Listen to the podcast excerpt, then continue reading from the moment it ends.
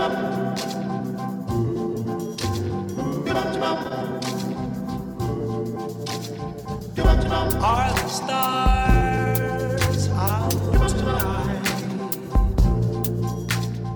right, everybody. Well, we got Josh Daws in the house today. Uh, super excited to to just get to chat with this guy. I've seen him from afar on Twitter. He's, you know, um, it's when you see a reasonable, biblically informed person on Twitter, it's like a voice crying out in the desert, and so um, they, they they tend to stand out. And he's he's one of those guys. Um, so speaking into a lot of the stuff we've been talking about lately, and, and I think he brings a lot of wisdom and, and depth and experience and just, you know, clear thinking into some of these issues that are getting muddied and, and difficult to wade through right now. So uh, let me bring Josh in real quick. Uh, thanks for coming on the podcast, Josh. Yeah, thanks for having me, Seth.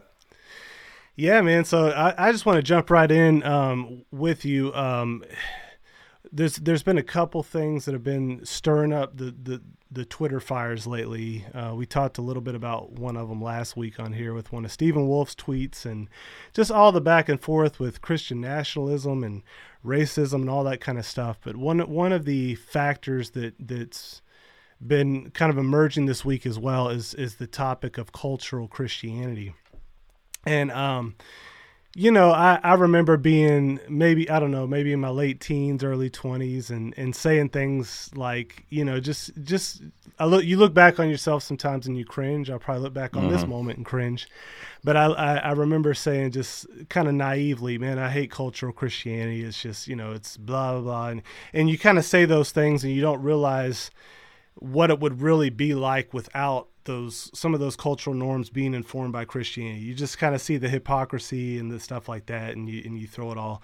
But you know, lately I've been seeing that among people that I think should know better. They're they're older. They have many of them. They understand church history. They they have theological degrees. But there's a conversation going on right now in the Twitter world on whether or not cultural Christianity is good or bad. And and I think some of it's been silly to me, to be honest, to see some of the some of the people's thoughts and responses on that. But um, could you just tell us a little bit about that? Like, what is that controversy, and, and how would you weigh in on that subject? Sure. Yeah. Um, I think it, it uh, like you said, it, I think it's really kind of stemming from uh, cultural Christian, uh, or, sorry, Christian nationalism and that discussion. Um, I think it, it, it's kind of as you know different. Um, I don't know. I, tribes, I guess, um, different, you know, people that see things different, differently are trying to figure out what do we do with this Christian nationalism thing because it seems to be becoming a thing. And so, I think as as that that kind of topic um, starts to get unpacked, um, we're seeing kind of like uh, these miniature uh, little squabbles over like different elements of that. And I think that the latest one is um, this idea of cultural Christianity and whether or not um, you know that's actually a, a, good thing is that hinder the gospel does that help the gospel? Um, so a lot of that's being hashed out um, with you know the kind of uh, christian nationalist side. Um, you know, i myself I, I i understand neil Shenvi's hesitation with that term so I, you know so i'm i'm not i don't think i'm quite ready to say i'm a christian nationalist um, but my sympathies are definitely in that camp. I think that that you know Christians largely have kind of lost the will to exert political power on behalf of our neighbors and a you know um, society informed by Christian values. Um, I think we've bought into a lot of the kind of secular, um, liberal, kind of a neutral political space, um, thinking that it's possible we can just kind of live and let live and you know, we won't exert our will if the other side agrees to not exert their will. And it's just, we're reaching a point where it's becoming clear that that's not, um, that's not really tenable. That there's, there's always going to be a moral framework uh, behind it. And so, you know, a lot of, you know, as this stuff is being unpacked, I think, you know, the kind of Christian nationalist side is, is seeing, is kind of rethinking a lot of those assumptions, like you mentioned, of cultural Christianity. Um, and just thinking, no, that actually is a lot better than what we've got now, uh, where we seem to be headed. You know, a culture that you know is spreading you know trans ideology and just you know the culture of death with abortion, and it's just you know a, a culture where you know Christian music plays in the stores you shop at, and you know there are Bible verses you know on the you know the uh, like in and out on the on the you know the soda cup you know it, it, it, that's better than the the pride flags everywhere and and so i think there's a lot of rethinking that. And then on the other the side that is kind of um, anti uh, christian nationalists is i think looking at it uh, from the point of view that cultural christianity makes it more difficult to spread the gospel that if you have a you know bunch of people who think they're christians already then it is um, you know it's it's hard to reach them because they don't think they need anything. They don't recognize um, you know uh, and so the, i think the idea is that you know if you're dealing with like pagans then you have some place to you know lead them to instead of like trying to convince someone that they're not what they think they are. And that's kind of that's kind of where i see the lay of the land right now. Yeah that's that's that's that's helpful. So uh, i think you're saying in essence, the cultural Christianity um, discussion right now is kind of a sub point to this larger debate on on yeah theology and the state and all that kind of stuff. Um, but it has been interesting because you do think, you know, I think the part of that impulse I had as a young person, um, you know, when you watch a movie, sometimes, and they, they love, you know, to do this in movies anyways, but, but one of the worst characters is always the one who's the religious person who's the most hypocritical. mm-hmm. And I think people have like had those experiences in some of the, the cultural Christianity elements. And that's where they're like, man, that's the worst kind of gross thing that you can think of. But I think what you're saying is like when you when you think of culture at a deeper level, like religion externalized, as it's sometimes defined. Mm-hmm. Um, I think that people don't know. I don't know. It just seems like a surface analysis to say, you know, I don't like the hypocrisy that sometimes comes with it and that kind of gross element without realizing, man, like, what would it have really been like to live in ancient Aztec culture, you know, with sacrifices and, and sure. tribal war and stuff like that. And um, we don't take into account the, the kind of norms that, that are set up by um, the creational norms we find in, in, Genesis and Old Testament law and all that kind of stuff. Yeah. One of and my so, friends. You know, this yeah, go ahead. Yeah, one of my friends this week um, said that uh, criticizing cultural Christianity is a luxury belief. It's yeah. like one of those things that we're in it. We've experienced the blessings of it. It's, it's kind of easy to, you know, kind of nitpick and you know find uh, find faults with it. But the alternative is pretty dark. And um, yeah, you know, we're we're we're fortunate um, to have grown up in that space. Um, right. I, but I was I was like you. I you know I for the longest I'm a pastor's kid. So I've mm. seen, you know, I grew yeah, up yeah. with tons of people in churches and that frustration pastors have. You want to see your people growing. You want to see them on fire for for Jesus and, you know, wanting to share their faith. And they just seem con- you know, a lot of people seem content to just show up and think that yeah. attending church makes them a Christian. And so there's this desire like to live, you know, to have an authentic, you know, strong community of believers who are all you know solidly you know on fire for jesus and we look at our churches sometimes and think ah these these you know nominal christians are just ruining everything and um you know one uh, thing you know in the kind of discussion as this is unfolded um i was reading in uh, in matthew and came across uh was reminded of the parable of the weeds where mm. um the the wheat starts coming up and the enemy comes in and sows a bunch of weeds in with the wheat. And the the workers go to the master and like hey do you want us to get this out? You know to pluck up the weeds and he tells him like no leave it at harvest i'll sort them it, it's just don't don't worry about that right now at harvest it'll all sort itself out and so right. i think a lot of times in that desire to have you know a pure church that is um you know, it's just uh, true believers. Um, we can become overzealous, and you know, really, I think a lot of the critiques of cultural Christianity can sometimes veer into like kind of rooting on the cultural decline to help purify our churches, which is Yeah. kind of a weird place for Christians to be. Yeah, I think you're right about that. We we I think we assume, um, you know, man, the worst things to get, the worse things get, the better for the church, and and it is I get, often the case, you know, that persecution, you know, becomes the seedbed of, of church growth. But I think I, I don't know if you said this the other day, Josh, or somebody was saying, but but the church also grew even greatly under Constantine. You know, it mm-hmm. was only under the the the you know when the, the Romans were persecuting the church, and and you also have you know you have areas like China where it is growing.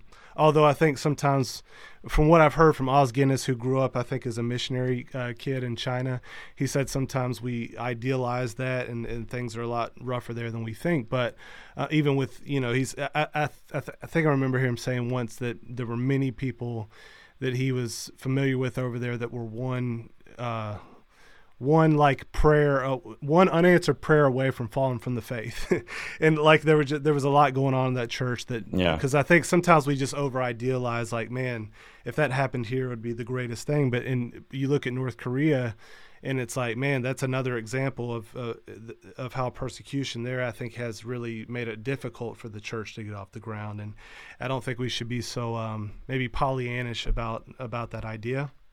Yeah. Um, well, uh, Paul, in one of the letters to, I think, Thessalonians, to the Thessalonians or Timothy, tells them to pray um, and to make it your ambition to live a quiet life. You know, it, you know where the, you know, the implication where you can, you know, go about a normal life and share the faith and and um, the gospel will spread that way. And Mm, I think a lot of people look at that and like, see, there you go. Don't get involved in politics.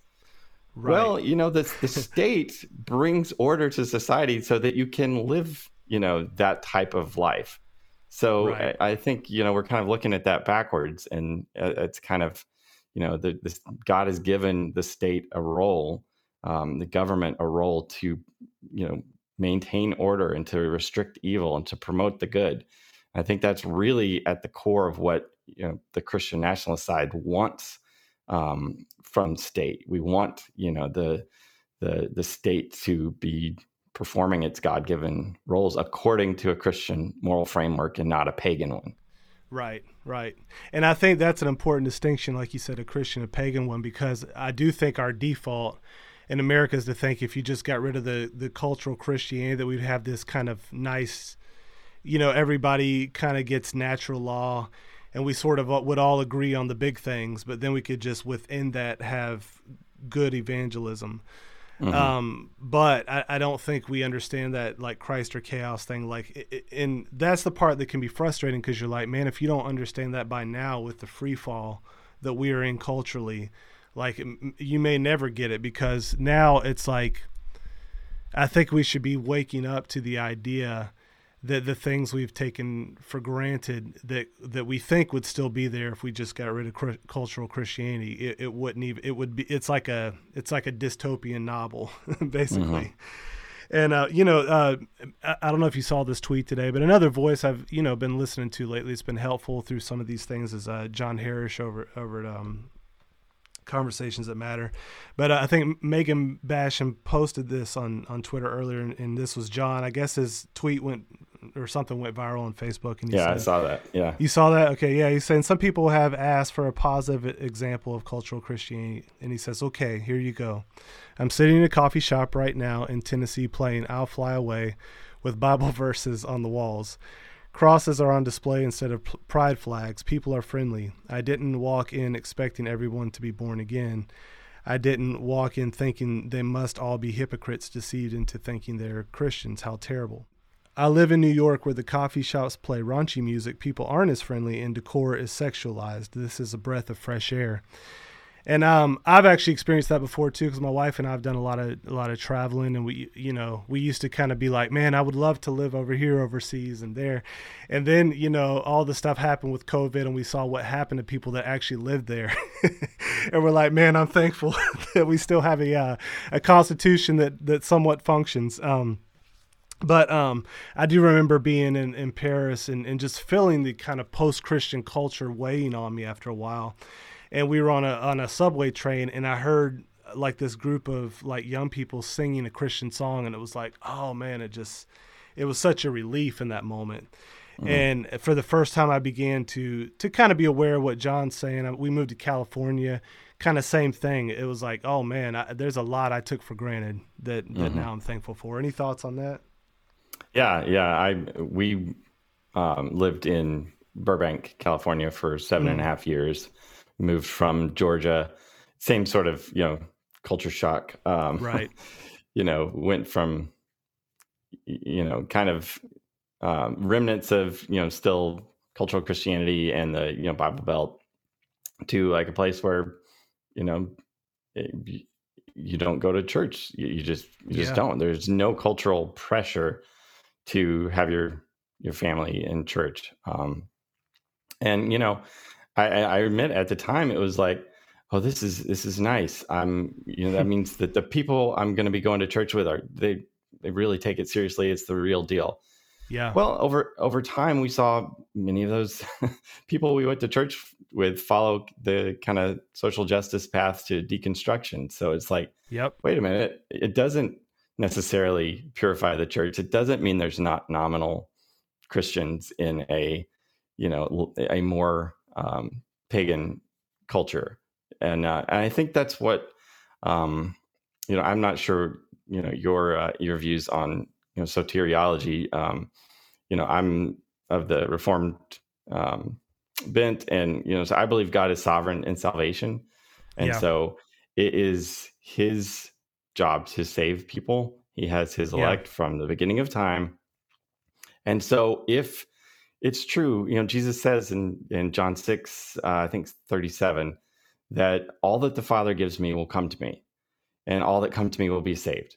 Okay, so if we can rest on that, knowing that God is going to save his people, then the question doesn't become which culture is it easiest to uh, evangelize in, or which culture is yeah you know, are people more likely to come, you know, to saving faith? Well, God's it doesn't matter. God's going to save people in China. God's going to save his people in in Russia. He's going to save them in the Bible Belt. He's going to save them where whatever culture you find yourself in. Our job is to preach the gospel.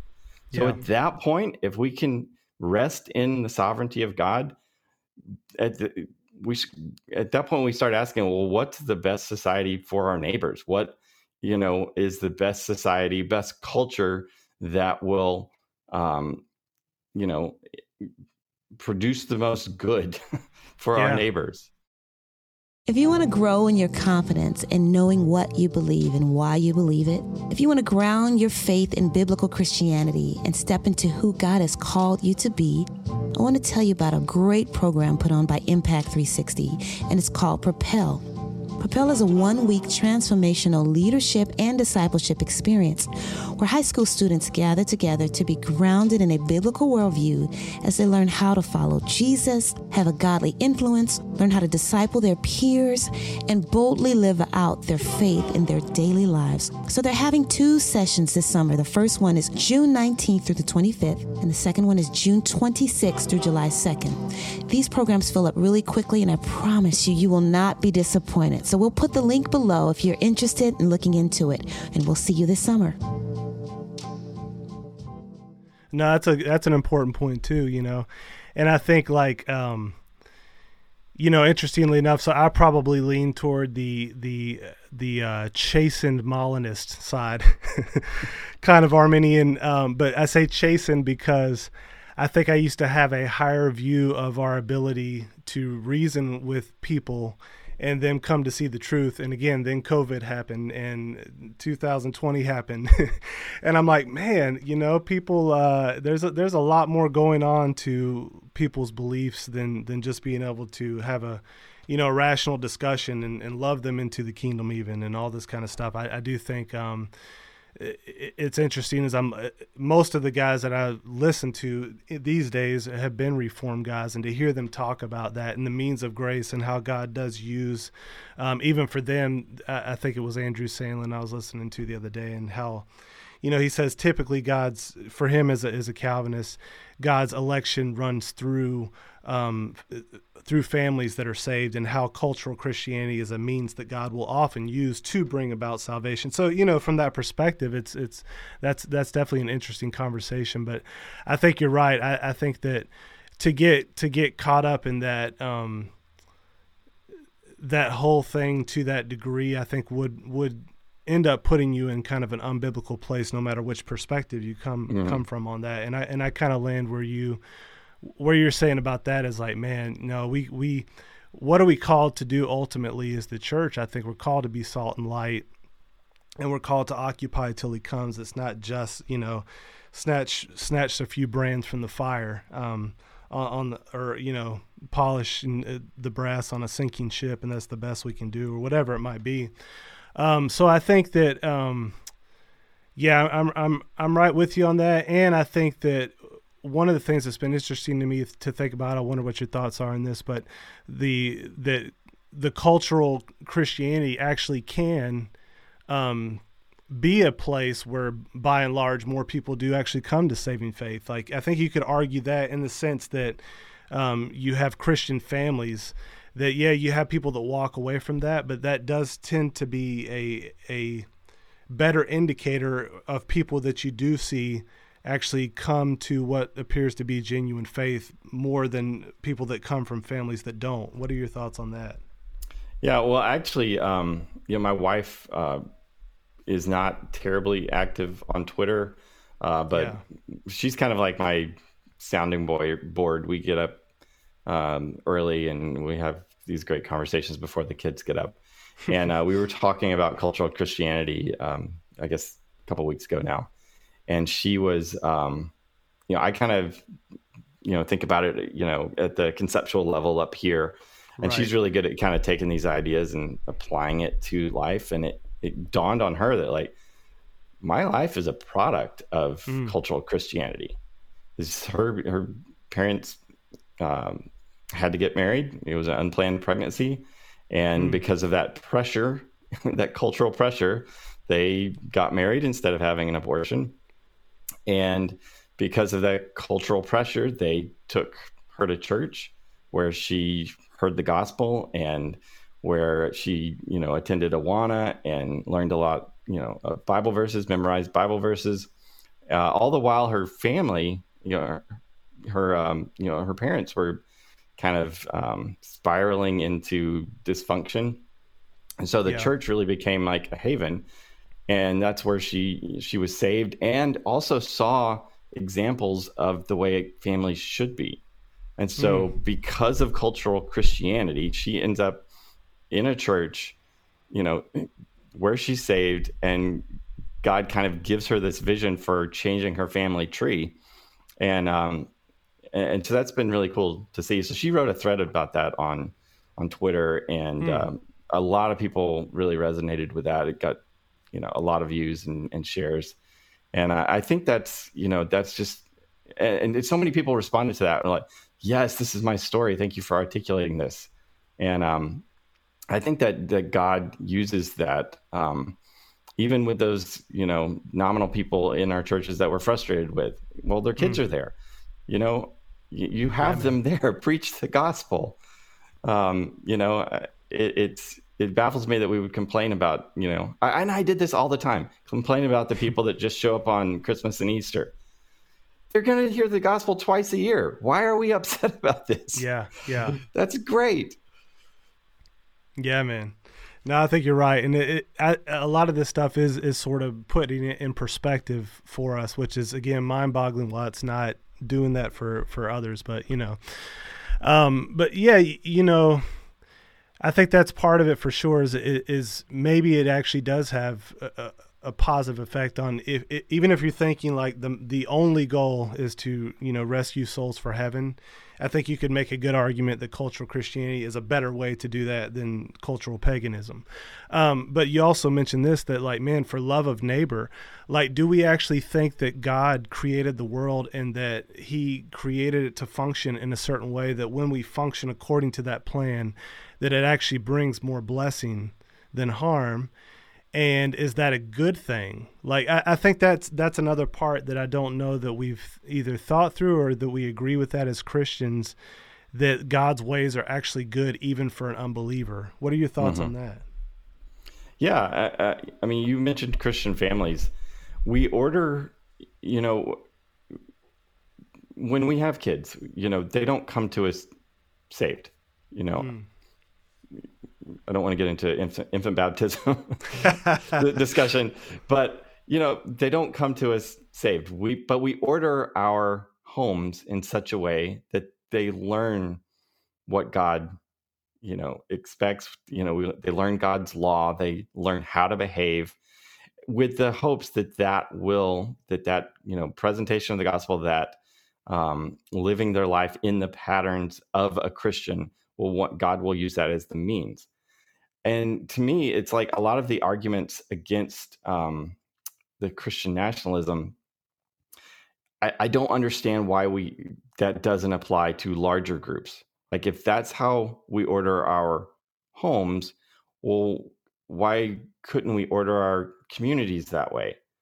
So that you know we're still promoting those same um, those same morals and the, and God's law is you know you know instructive. It it you know um, you know it can be a teacher, and so yeah, that's that's one of the things that kind of frustrates me in this discussion that we don't seem to kind of recognize um, the the translation from Christian family to Christian community. Like, why can't we do that? Because we we have a category for Christian schools, and that doesn't imply that everyone in the school is a believer.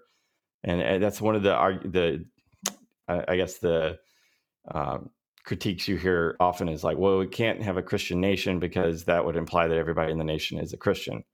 Well, then we better stop having Christian schools if we're going to use that logic, because we you if you've ever worked in a, a Christian school or attended a Christian school, you know everyone in that school is not a Christian.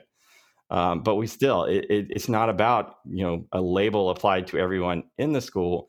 It's saying this is how this school is going to operate. This school operates from a biblical worldview according to a Christian moral sta- uh, you know framework. I think we just need to apply that to you know government and to politics and to culture that's the thing too that so much of this you know can get lost in like what does the state do well there's a lot of ways to have you know bring about a christian culture that don't require the state to act you know christians used to be known for the art we made you know we made and the you know the literature and you know there's ways to influence culture um, far beyond just the state. And so I think we need to have a comprehensive view of you know how we can shape the world that God's placed us in. No, that's good. I think that's that's right on. And you know, you you you often hear like we catch them first, then we clean them. So we if we don't want to do anything that gets in the way of catching them, you know, so to speak. And so, but I think your analogies with Christian school and a Christian family, it's like if you took that with with your kids, you know, you would never train them w- according to good standards. You'd say, no, I'm just going to wait till they get saved, and then. but we know that's that's crazy. Um, um, but it does throw us into f- often fighting with culture, and that sometimes can feel counterproductive. You know, th- like eh, how how do you um. I don't even know if I have a question for this formulated all the way, but knowing that it's going to upset people and maybe get in the way of presenting to them at least the at least the American version of Jesus where he'll fix your life and make everything better. um, but how, how do you in general recommend like we approach some of these issues like the transgenderism thing and the homosexuality issue and all that kind of stuff as it stands? Yeah. You know, I think um, we can tend to over emphasize evangelism um, to the exclusion of um, some other concerns. Um, you know, I, I, the example I've, I've given before is we can become so concerned with reaching the homosexual community that we kind of turn a blind eye to um, a lot of the kids that are being targeted by that agenda.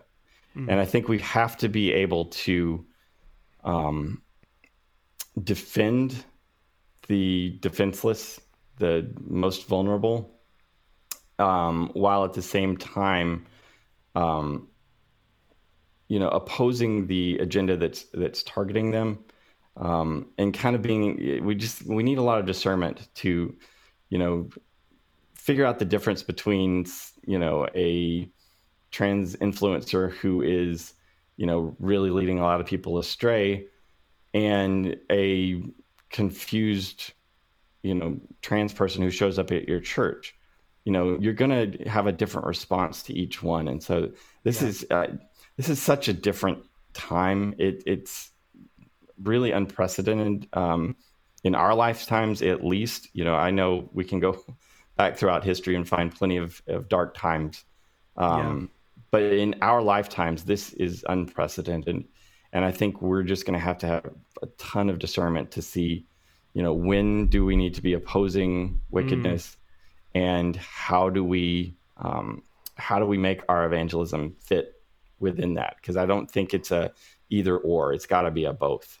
Yeah, no, you're right on with that. And I, you know, I've quoted Michael Brown a few times on that, where he said, "Resist the agenda and reach out to the victims of the agenda." You know, that's, sometimes yeah, those victims great. are adults, sometimes they're kids, but you know, man, that, that's tough. So, and we're kind of stepping, we're kind of moving there naturally, but this this connects to the Christian nationalist debate and use of power. Um, you know, we have to use kind of every means we have in this this battle against darkness. You know, we're trying to rescue individuals, we're trying to push back on the darkness, trying to impact the culture, but also we want our our laws to reflect good morality, right? At the end of the day, and I think most would agree on that with that, but I think you still have this kind of anti-Christian nationalist push and this fear of power, and and some on the surface it can be it can seem persuasive because you look at the ministry of Jesus and the disciples and you're like, man, they, you know, it's easy to make a case from that that they were, you know, resisting power, right? And and at least political power. Mm-hmm. And then I saw a tweet today. I'm sure you saw this, but one of the anti kind of Christian nationalist guys right now um, on Twitter in this debate was was comparing it to the Ring of Sauron. You know, the Ring of Power in Lord of the Rings and saying, you know, basically, you know, Boromir wanted to use the ring. He was like, "We'll use the ring for good," and you know, Gandalf was like, they all understood, no, this this ring can't be wielded for good. Um, you have to destroy it. In in other words, kind of like you have to get rid of this um, will to power that mm-hmm. you can't use the left's game, quote unquote, will to power. We have to die to power and let Christ rule when He comes back and returns. As, as I think roughly the idea. Um, did you have any thoughts on that? I don't know if you were. I'm sure you've heard that general idea before, but how yeah. do you how do you approach that topic of as Christians? Should we exert power in the political sphere? Yeah, I've seen that metaphor um, quite a bit. Um, you know, it, it's it's not a great metaphor um, because the Ring of Power was made by Sauron, mm. so it was it was made by the enemy, um, and so trying to use the enemy's weapon to um, achieve good ends is not, you know, is not the Christian way. But the state was is a gift from God. God ordained the state to you know, and gave it, you know, per, you know, very clear um, charge. Uh, mm. You see this in Romans 13, you know, to restrain evil and to promote the good. Yeah. And so to just completely, you know, take our hands off uh, the state, um, you know, I think it's it's you know foolish to um, kind of abandon a good gift uh, and just abandon it to the enemy. Like, you know, let them use it uh, because we don't want to we don't want to you know sully our hands with with uh, exerting power. Um, the um, oh, I had a thought there, but um, yeah, is your is yeah. your is your thinking about that? For when you said that, this just popped into my head, but I honestly think that analogy could potentially even work better at, at, a, at a kind of a small level for the church growth movement because and, and, you see this in the example I, I, can't remember the, the pastor's name michael todd or something Mm-hmm. like that. They, they did that recent Easter service, but part of the pushback on what he did, it, since in a sense, was using sensuality in Mm-hmm. one of the particular skits, almost to like almost to emphasize it, like. And there was a pastor he was wanting to grow weed. I think it was in your neck of the woods in Atlanta, and uh, teach young men, you know, how to grow this thing. And he thought that's a great way to reach, uh, you know, do outreach. And, and you know, those there's all kind of funny examples, and there's more serious examples, but those are those are cases where in, we've in church tried to use carnality to Yeah. do a kind of a bait and switch and you know we'll reach them with this and then we'll get them you know plugged into the spirit and he'll he'll clean them up kind of deal. So I, I would say that yeah you're you're right on with that. And interestingly enough i think joel webbon made that same point today. He said what if what if the ring was being used by sauron but it was made by god? He said secularism did not make the state god made it. It can never be unmade in this age, it can only be used. Christian nationalists merely want to use it rightly. And I think, um, in essence, that's the same thing you're saying. Is like, no, no, no. It's those hierarchies that God built. God built the state. Like that's His invention. Um, and what we want to do is is put it toward its right telos. It's right. You know, use it how it's designed. Um, yeah. So I I think that that is that's an important point to be made.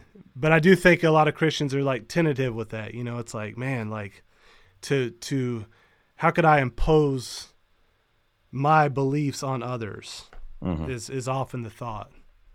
Yeah, and I think we we've bought into a lot of um, the classic uh, classical liberalism. A lot of the ideas there that you know everyone should be completely free to make all the decisions as long as you're you're doing no harm. Then it should be legal. It should be free. It should be you know do whatever makes you happy. And um, you know, I think you know, first of all, that's a um, that's more of kind of a post-war uh, liberal uh, understanding. Um, if you go back to our founding, John Locke um, himself, you know, was in favor of outlawing atheism. So, you know, really, um, you go back to our founders; they start looking a lot more Christian nationalist than uh, than a lot of our Christian um, brothers are comfortable with right now. Um, yeah.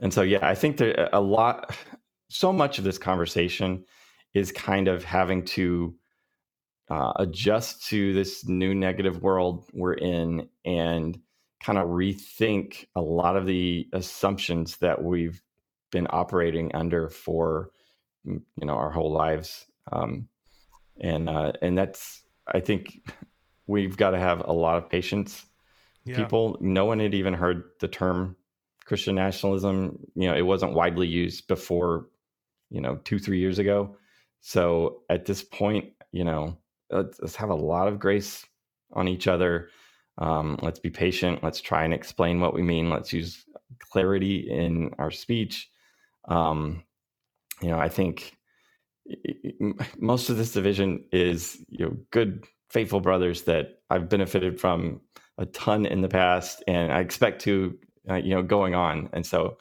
you know i just hope we can kind of get um you know kind of tap the brakes on some of the you know nastiness on twitter and really hear each other out not try and like uh knock down straw man arguments and let's you know actually you know deal with the the substance For sure, yeah, because that's I'm seeing a lot of that, more straw man than anything really on this. In this, I'm just lurking and, and watching. I haven't entered the fray because it's it's quite a fray. Um, but Yeah. you know, as I'm watching, I'm like, man, uh, you know, it's just yeah. But but I think you're you're spot on with with having to rethink because you know I've I've been in many conversations with you know, just kind of your average folks on the road traveling, doing music, and they're like, well, you can't legislate morality. You know, they were saying that like 15 years ago.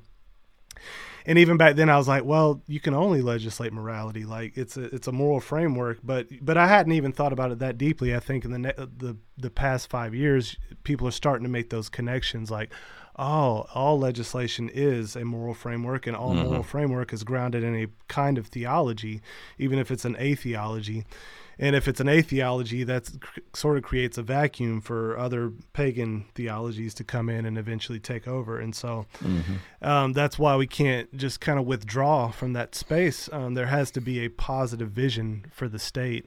And, um, and, and, you know, I think this is one of the one of the ideas that that I've seen in the back and forth, but I think one of the things that's helped me is to to remember the Great Commission when Jesus started off with, you know, all authority, authority on heaven and earth has been given to me. Therefore, go, you know, baptizing the nations and teaching them to do all that I have commanded. That I think that phrase often gets left out. Mm-hmm. Um, and all that he's commanded includes a lot of a lot of things that God has said about the nature of persons, how grace you know restores nature, all this types of things. So, I I I do agree with you that I hope that cooler heads prevail, and I hope that these guys that are kind of creating these strawman versions of it come to see that there is no there's a lot more to this this thing than what than what they might have initially thought, and that we do need to have a unified kind of push, at least in a general direction, um, together.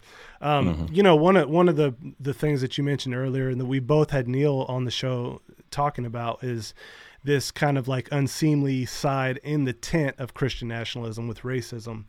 Um, you've probably been in this stream, like studying this longer than I have. What what is your take um, on that whole subject? Do you think that that there's a large part of uh, under that tent that we should be scared of because I think even people that um, that I've been bringing this discussion to in our podcast, uh, they're like, yeah, I'm I'm a little bit nervous about some of those folks, and so they're they're hesitant to want to even step in under that tent as well. What's your thoughts Yeah. on that?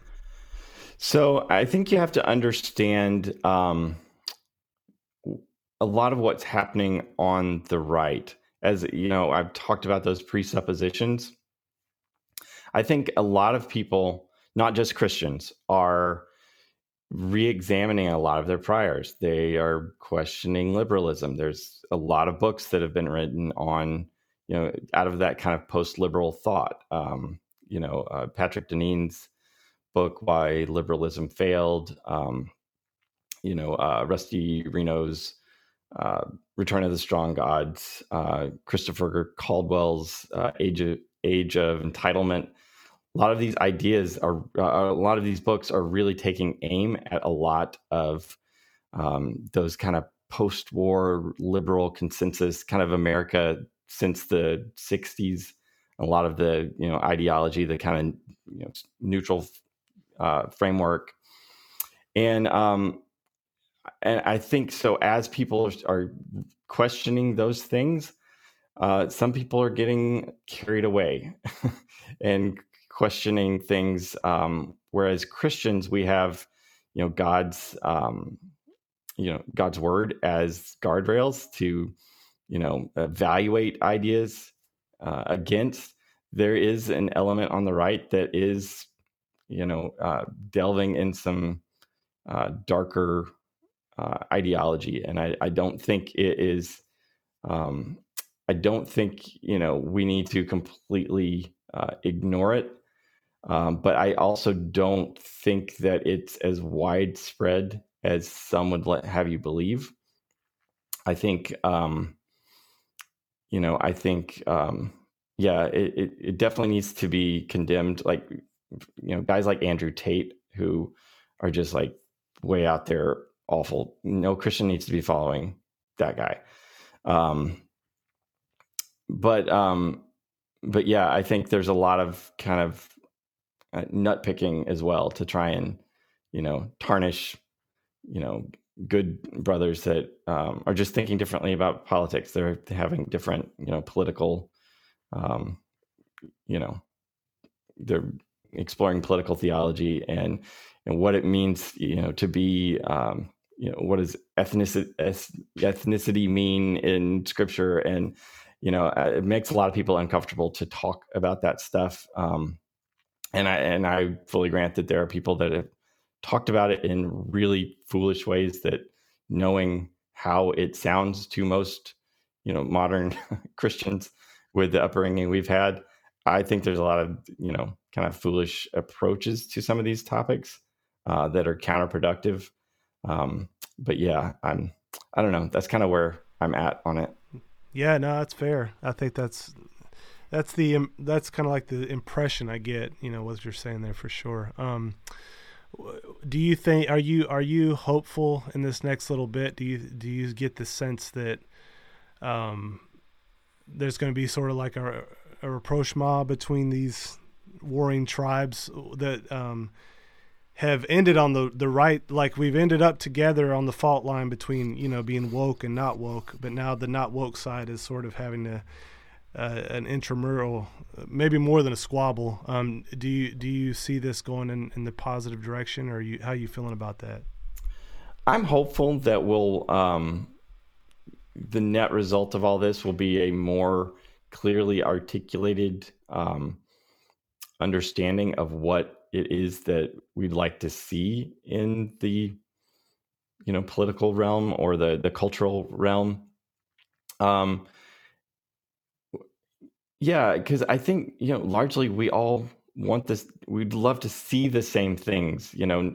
I don't think anybody on the other side is cheering on you know drag queen story hour.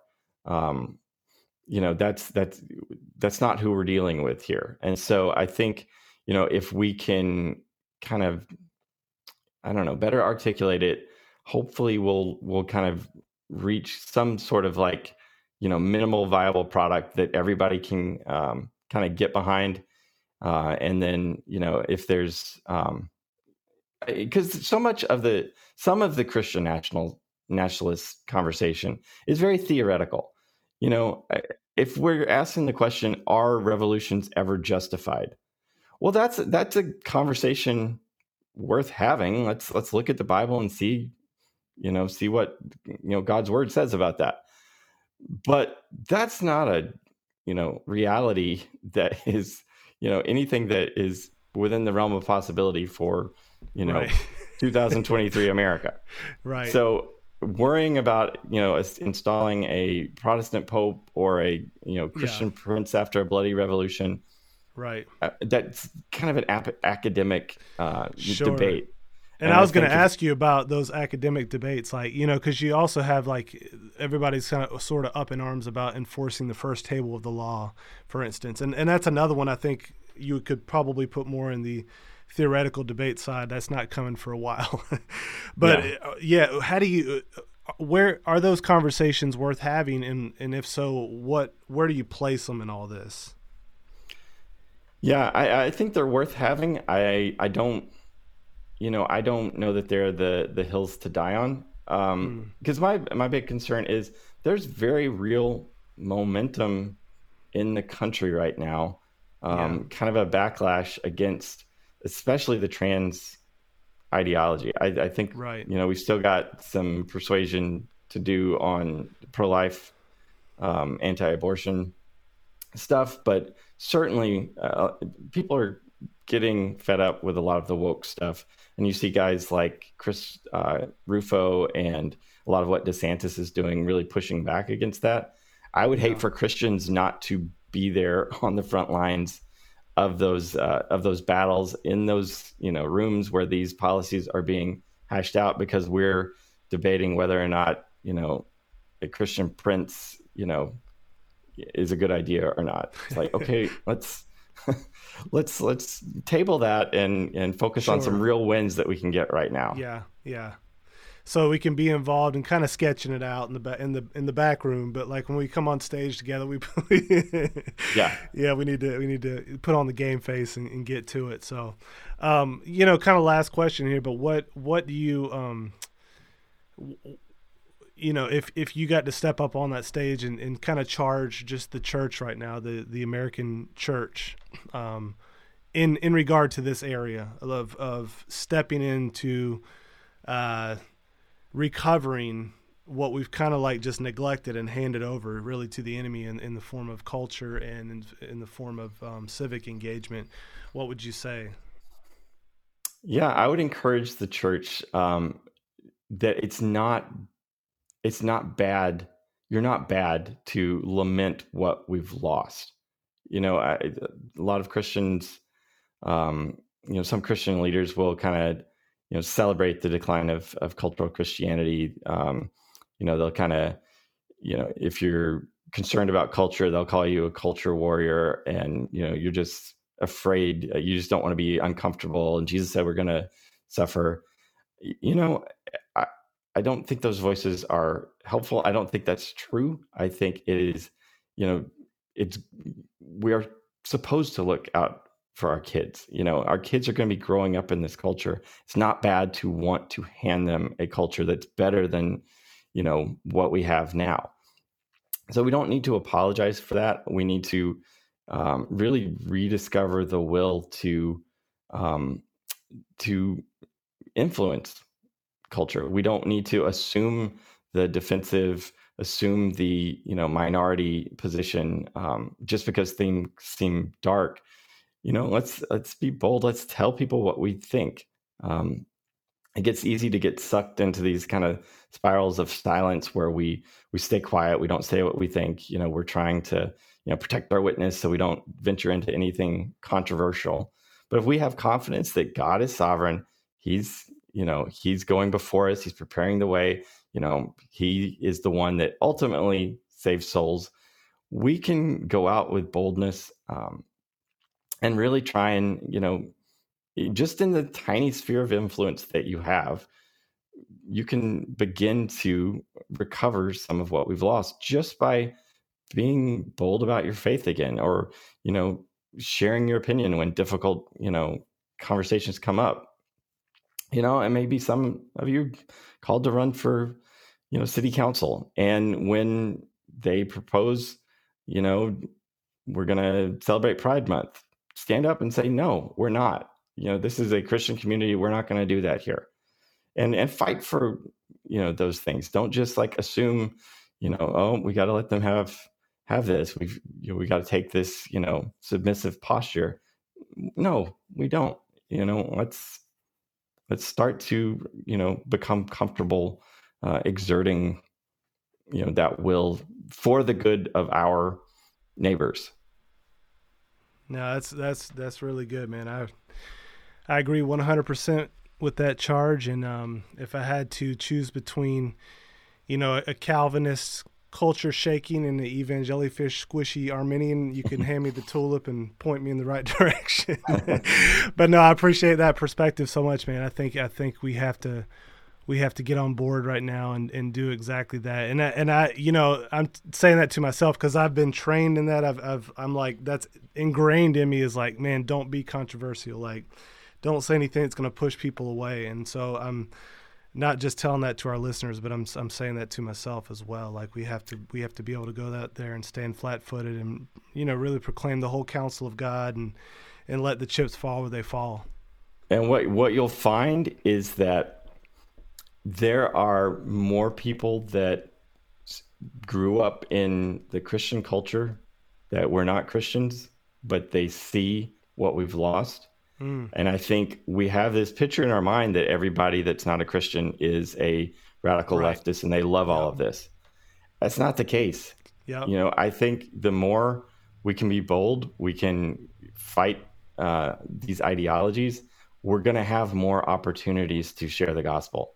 It's just, they're going to see, you know, what makes us different. Why are you willing to risk cancellation? Why are you w- willing to risk um, you know all you know the, the cultural cost of you know standing up against this stuff and be, because it's the right thing to do and and I'm a Christian and this is what God has called us to do and this is how we love our neighbors. Let me tell you about the gospel. You yeah, know man. there's so many opportunities right now and I think you know the church just needs to stand up and begin seizing them.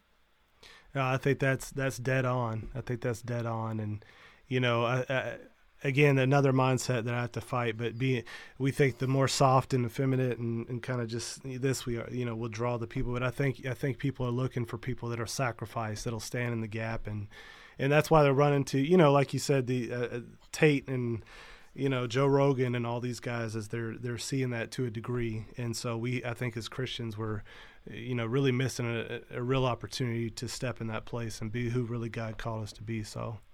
Yep. Well, thank you, man. Thanks for uh, spending this time with us. And uh, best way that people can connect with your ministry. Yeah, sure. Um, I'm on Twitter uh, at Josh Daws, D A W S. And then um, I host uh, the Great Awakening podcast. Uh, you can find that on YouTube or wherever you listen to podcasts. Yep, and I've recommended that podcast before. It's great, and I definitely, if you're if you're brave enough to get on Twitter, he's definitely a good guy to follow on there. So do it. Um, well, thanks, Josh, and uh, yeah, man, blessings on on your ministry and continued endeavors, and hopefully we'll get to talk again in the future. Thanks, Seth. I